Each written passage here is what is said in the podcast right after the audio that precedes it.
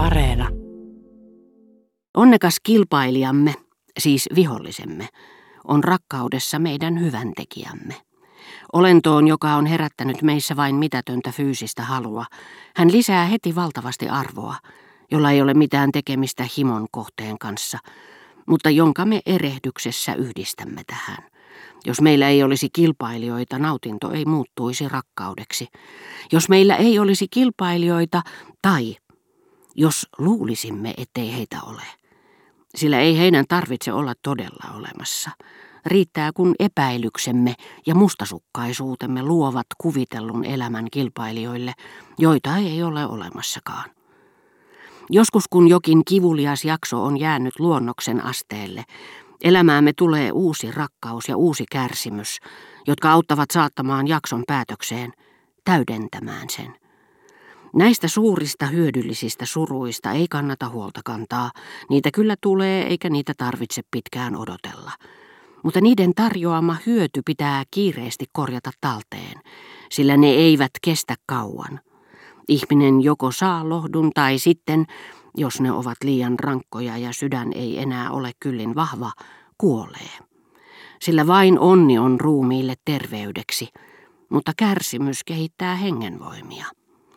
Ja vaikka se ei joka kerran paljastaisikaan meille lakia, se on silti välttämätön, koska se palauttaa meidät takaisin totuuteen, pakottaa meidät suhtautumaan asioihin vakavasti ja nyhtää meistä joka kerran tottumuksen, epäilyksen, pinnallisuuden ja välinpitämättömyyden rikkaruohot.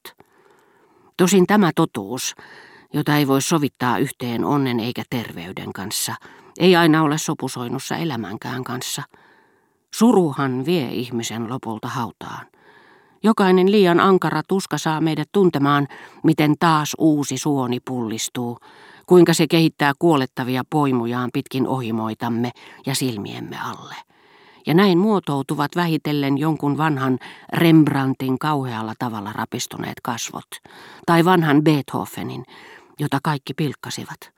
Silmäpussit ja otsarypyt eivät tietenkään haittaisi, jollei myös sydän kärsisi. Mutta koska voima voi muuttua toiseksi voimaksi, koska lämpö varautuessaan lopulta muuttuu valoksi, koska salaman sähköllä voi ottaa valokuvia, ja koska meidän sydämessämme jomottava mykkä tuska saattaa näyttää jokaisen meihin iskevän uuden surun pysyvänä kuvana, ja kohottaa sen itsensä yläpuolelle kuin merkin antolipun, Hyväksykäämme sen aiheuttama ruumiillinen kipu siitä hyvästä, että se hankkii meille henkistä tietoa. Antakaamme ruumiimme vähitellen hajota, koska kun kärsimys, jota lahjakkaammat eivät tarvitse, irrottaa siitä osia, jokainen niistä palaa täydentämään teostamme, tällä kertaa valaisevana ja luettavana, ja tekee siitä sitä vankemman, mitä kipeämmin tunteet murentavat elämäämme. Ideat ovat surujen korvikkeita – sillä hetkellä, kun surut muuttuvat ideoiksi, niiden vahingollinen vaikutus sydämeemme heikkenee. Niin, alussa itse muutos yllättäen tuottaakin iloa. Korvikkeita ne ovat tosin vain aikajärjestyksen puolesta, sillä näyttää siltä, että alkuaines on idea ja suru pelkkä keino, jonka avulla tietyt ideat alkuaan pääsevät sisimpäämme. Mutta ideoiden suvussa on useita perheitä, ja osa niistä on alkuaankin iloa. Nämä mietiskelyt auttoivat minua löytämään voimakkaamman ja tarkemman merkityksen totuudelle, jota olin usein aavistellut, varsinkin silloin kun Rova de Cambromer ei käsittänyt, miten saatoin Albertinin takia laiminlyödä niin merkittävää miestä kuin Elstiriä. Jo ädyllisessä mielessä minä tunsin, että rouva oli väärässä, mutta en tiennyt, mitä hän silloin väheksyi, koulua, jota käymällä opitaan kirjailijaksi. Taiteen objektiivinen arvo ei siinä paljon paina, sillä kyse on siitä, miten saamme esiin tuomme päivänvaloon tunteemme ja intohimomme, eli tunteet ja intohimot, jotka ovat kaikille yhteisiä. Nainen, jota tarvitsemme ja joka panee meidät kärsimään, nostattaa meistä paljon syvempiä ja elintärkeämpiä tunteita kuin joku kiinnostava suurmies.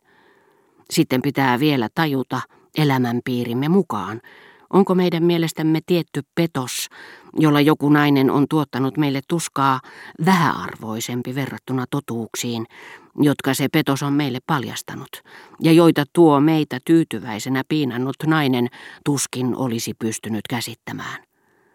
Missään tapauksessa ei tällaisia petoksia tule puuttumaan.